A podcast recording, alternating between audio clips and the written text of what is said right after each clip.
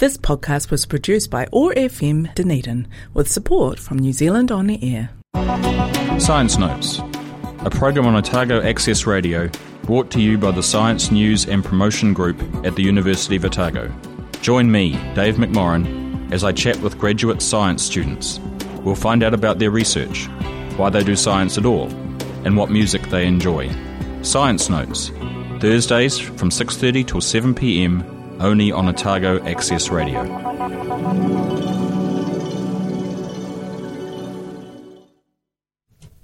Well, good evening and welcome to Science Notes again for another week. My name's Dave McMorran and this week our guest is Sam McIntyre. Hi, Sam. Hello, Dave. Thanks for coming along. That's all right. Um, so Sam is in the chemistry department where I work, and um, you are kind of in a little supposedly relaxed space between finishing a master's and starting a PhD. Yeah, something like that. It's, it's not as relaxed as it could be, thanks to me, but that's another story. Um, so we're going to talk tonight a, a bit about what you were doing for your masters. Yep. Um, and we'll start, before we get into that, though, with a piece of music. And the first song you have is? A simple song by Passenger. Okay, here we go.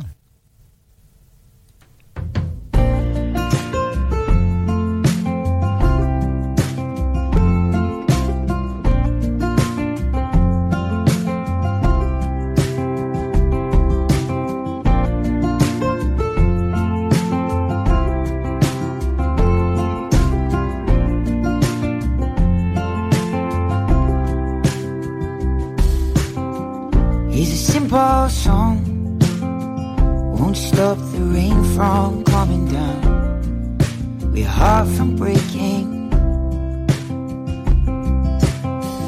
Here's a simple song, it's never gonna turn this day around. Stop the earth from shaking. It's just a simple song, nothing right or wrong. Sing along if you want to.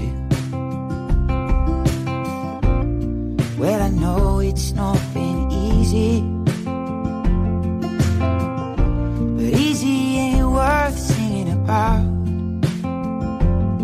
Hey, I know, I know, time goes slow, but it's always running out. Here's a simple song, won't stop the rain from coming down, or your heart from breaking. Here's a simple song, never gonna turn this day around, stop the earth from shaking. It's just a simple song, nothing right or wrong. You can sing along if you want to. Well, I know it's far from simple, but simple ain't worth worrying about. Hey, I know, I know, it's time to go. The thing I keep on finding, everything seems to be about timing. Here's a simple song, won't stop the rain from coming down, or your heart from breaking. Just a simple song, never gonna turn this day around, stop the earth from shaking. It's just a simple song, right or wrong, you can sing along if you want to.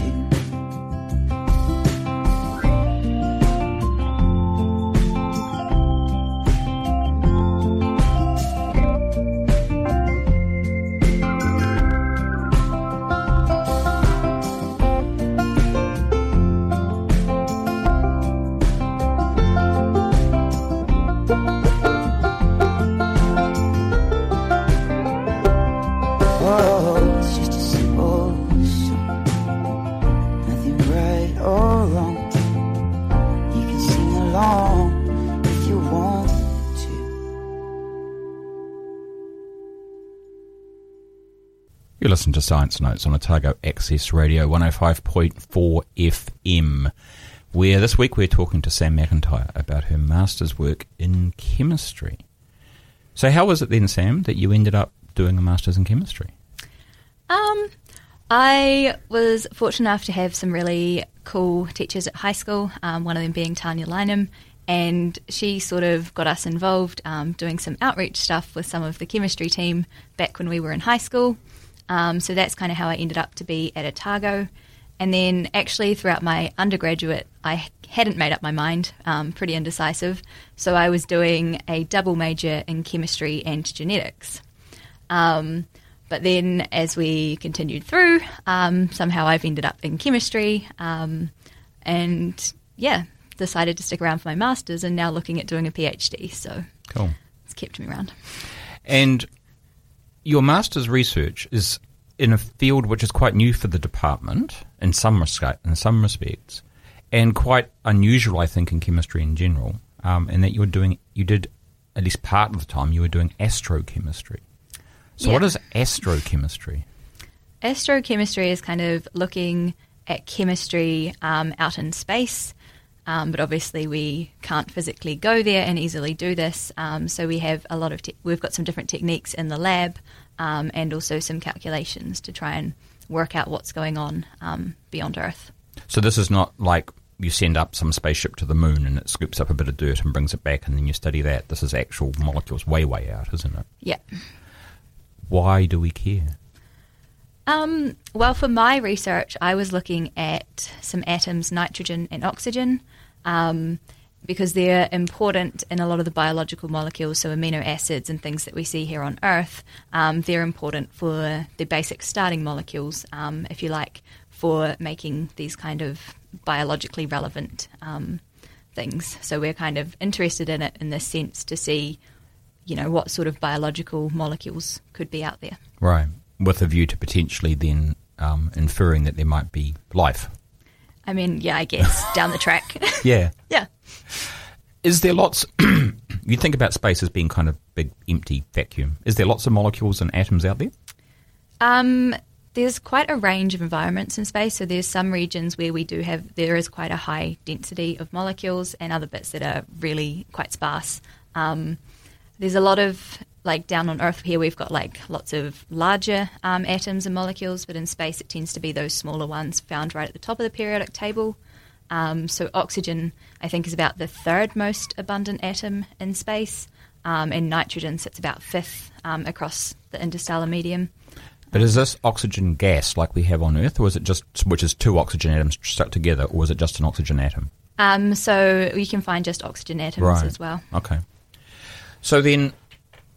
You were particularly interested, I think, in the way in which these atoms can combine and react on surfaces, right? Yes. Because the chance, because for thing, two things to react, they have to bang into each other, right? And out in space where there's hardly any of them, that doesn't happen very often. Yeah. But it happens more frequently if they're stuck to some sort of surface. Is that right?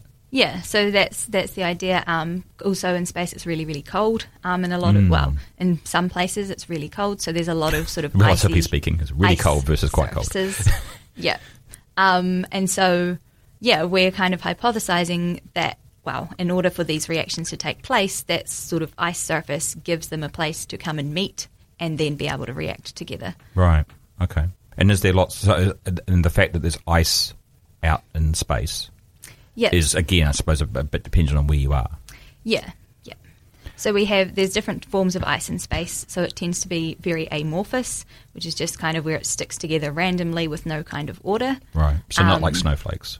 Not like snowflakes. No. So that has been detected in the Kuiper Belt, um, that same sort of ice like we think of, of here on Earth, right. um, just because the environment there is, um, you know, uh, good enough to make the same sort of conditions we have here. Um, but mainly it tends to be amorphous. So if we're looking at very small amounts of stuff, a very long way away, yep. How do you do experiments on them? Um, so the measurements that we were basing my research off was kind of a discrepancy in the abundance between a couple of molecules, and these were measured using t- ground-based telescopes here on Earth, some really massive ones, um, which use infrared um, signals to kind of measure the vibrations of those molecules in space. Right, because different molecules have sort of characteristic different vibration frequencies, don't they? Yeah. Right.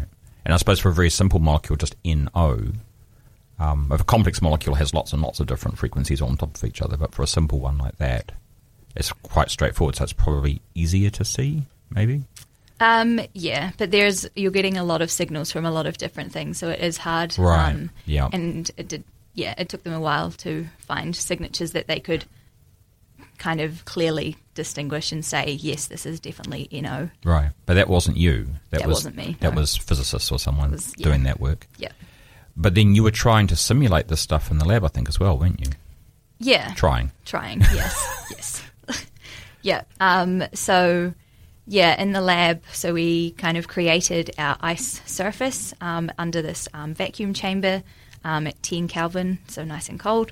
Um, Minus two hundred sixty degrees Celsius. Yeah, yeah, just just a little bit cold. Yeah, cold. Um, and then what we were doing is we were putting our N O gas into that chamber and kind of using U V, so kind of like, like the sun, creating Um, this high energy to split the water molecules in our ice apart, and that was going to provide us with our hydrogen atom to try and attach to the N O gas that we put into the vacuum chamber. Right, because that, that was, well, I probably should have said this at the start, but what you were specifically interested in is the way that you can start with N O and then trying to make it a bigger, more complicated molecule, more like an amino acid, say. Yeah. And so you were interested in how you can stick a hydrogen to that. Yeah, because in space there is a lot of molecules that just have the hydrogen attached, mm. but what we found um, based on these other people's findings and, and what they've seen in space is that N O is like two hundred times more abundant than H N O, um, when usually with a lot of other species, the hydrogenated, so the one that has the hydrogen attached, tends to be the more common right. um, observation. Yeah. So the question then is, is there some reason why you don't have as much of that H N O out there, or... Yep. Is it because it just isn't as much or because you can't see it? Exactly. Yeah. Yep. Okay. So what then were, so did you come up with some reason as to why? Um, so our hypothesis was because with these experimental techniques or the measurement techniques we have from Earth with these ground-based telescopes, they can only actually measure gas phase molecules. Right. So our hypothesis was that maybe there is a lot more H N O in space, but we just can't detect it because it might remain stuck on those ice surfaces. Right. And that was kind of what we were trying to probe with our experiments.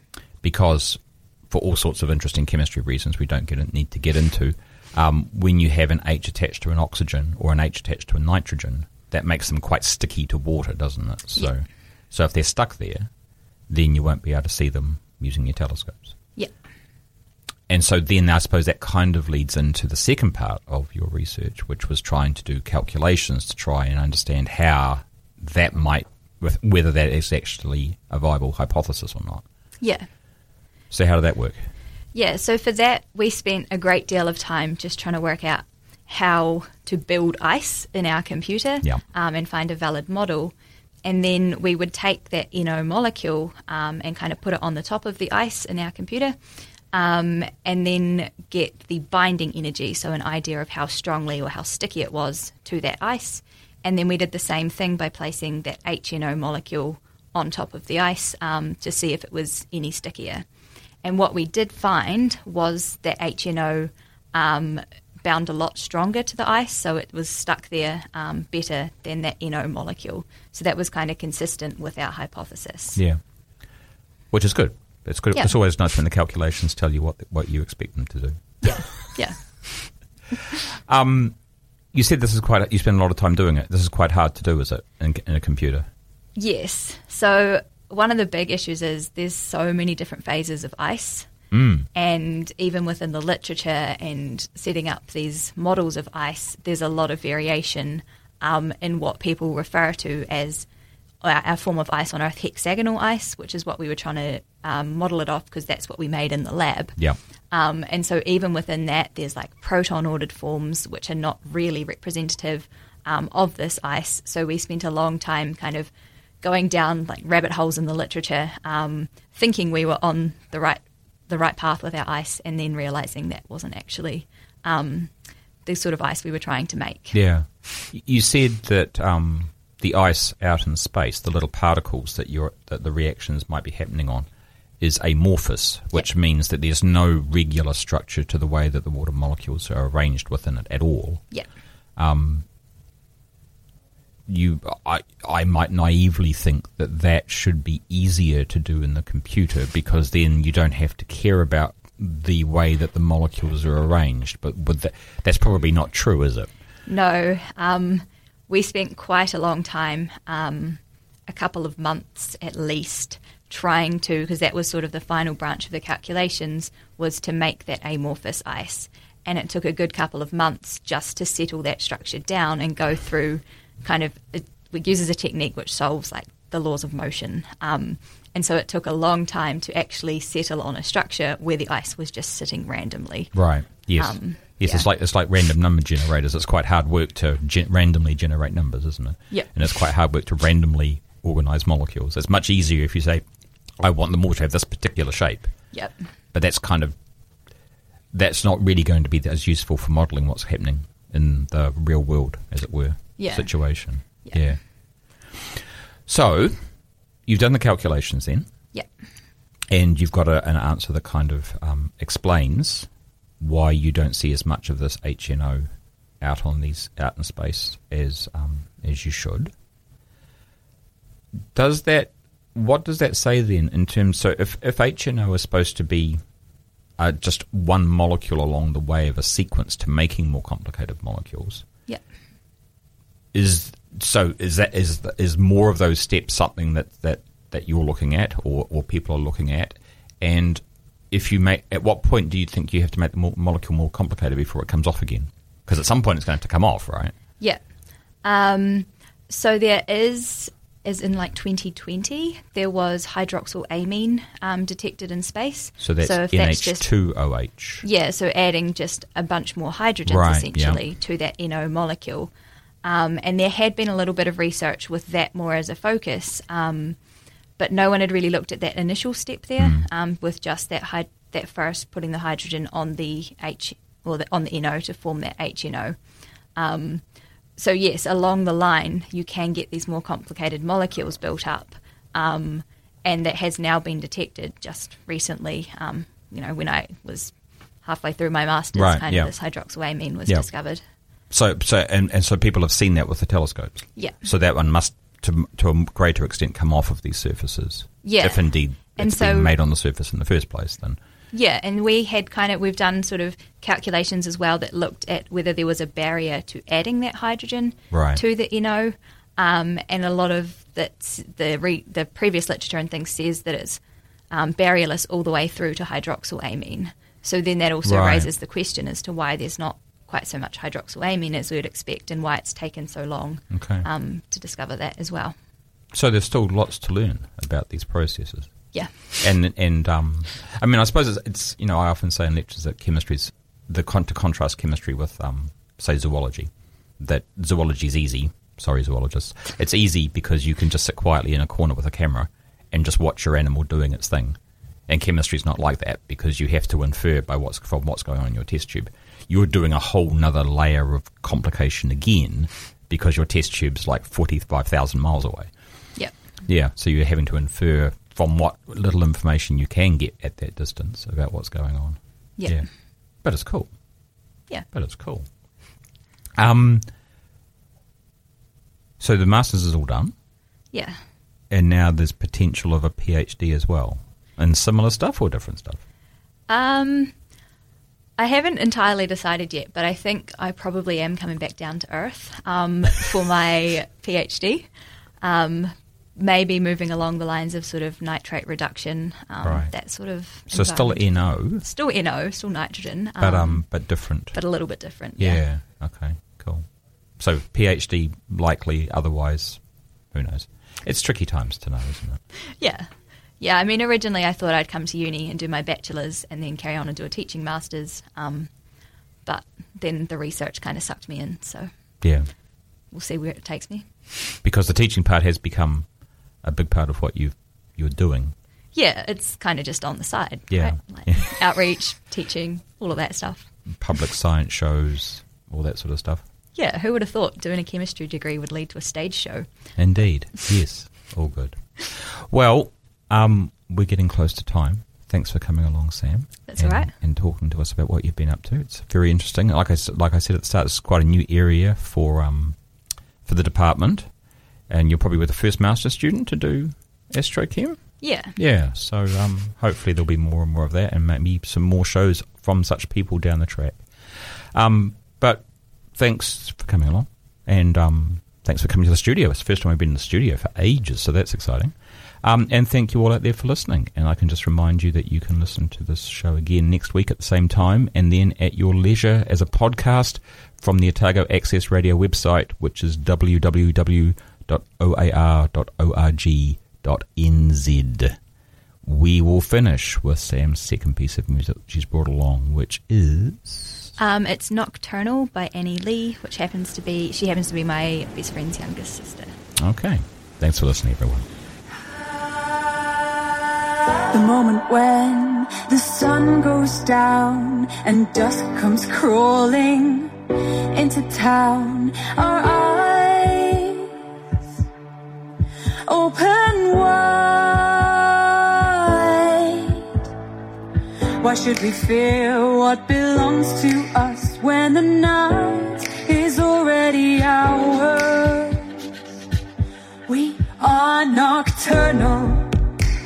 We do not sleep at night. We are nocturnal. Oh, and we will wait for the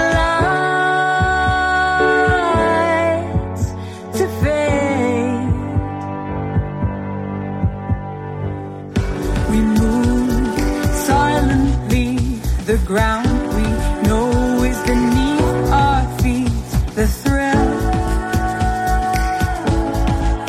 of adventure captures our thoughts.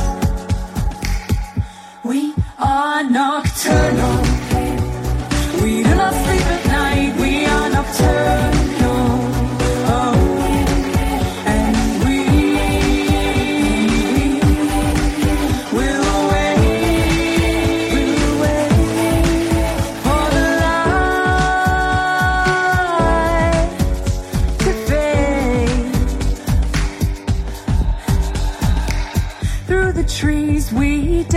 Our eyes are used to slim shivers of light. We are afraid, and the dark does not show the things we'd usually try to hide. And as our shadows begin to chase each other, let me tell you one thing. There's a rush that comes with not caring what people think. We are nocturnal. We do not sleep at night. We are nocturnal. Oh.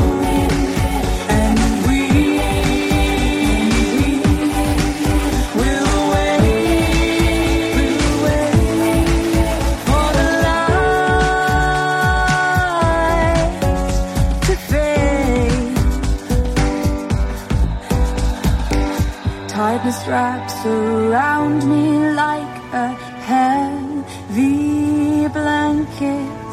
I see dawn creeping over the edge of the earth,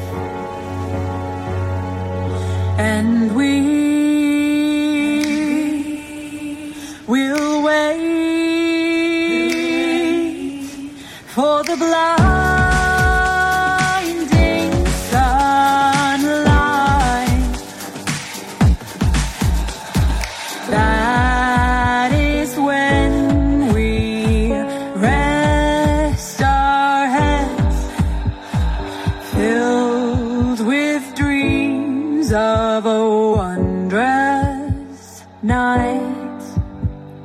Craving to find a home in the light. Mm-hmm.